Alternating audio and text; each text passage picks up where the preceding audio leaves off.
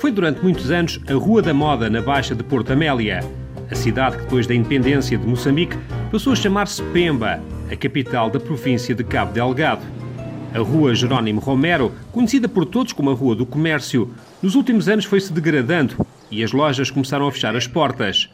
Mas por aqui há um verdadeiro resistente. Eu nunca pensei ser esta, esta rua, estou a trabalhar há 51 anos e não penso ser desta rua. Pelo lado histórico? Sim, pelo lado histórico e pronto, e já é uma coisa que eu tenho no, no, no, foi aqui que eu comecei a minha vida a trabalhar, não é?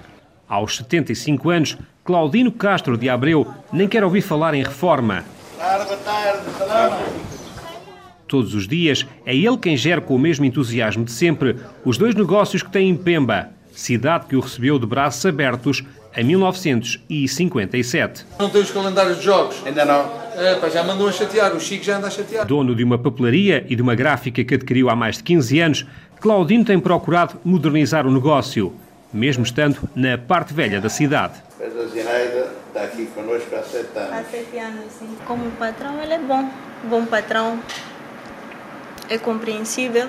E é também uma pessoa bondosa, é uma pessoa é que ajuda bondoso. muitas pessoas. Sim, sim, ajuda muitas pessoas.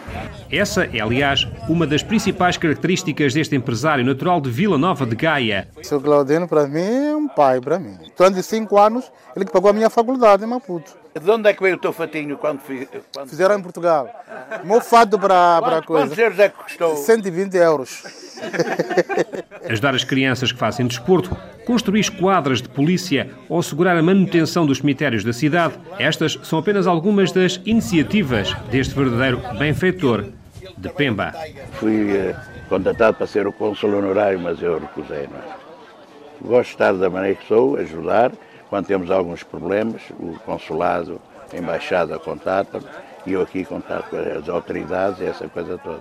Tenho, já, já fiz repatriação de alguns conterrâneos, ainda há dias paguei a passagem num conterrâneo nosso para Portugal. Há cerca de uma década, Claudino apanhou enorme desgosto com a morte da mulher.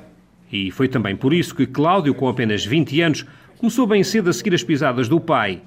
À frente dos negócios, mas acima de tudo a fazenda que a família tem na praia de Morrebé. Já vem dos meus avós, do meu pai, então é prazer. É um prazer que nós temos de ter as coisas, de gerir as coisas, porque já temos um conhecimento básico e natural de ver os animais a crescer. Isto, esta coisa da quinta um, não me dá lucro nenhum, só me dá prejuízo, não é? São coisas que eu gosto de ter. E é num pequeno paraíso, na cidade de Pemba, que Claudino Castro Abreu espera passar os últimos anos de uma vida a ajudar quem mais precisa. Com votos de uma boa semana, recebam um forte abraço de Pedro Martins, a partir de Maputo, a pérola do Índico.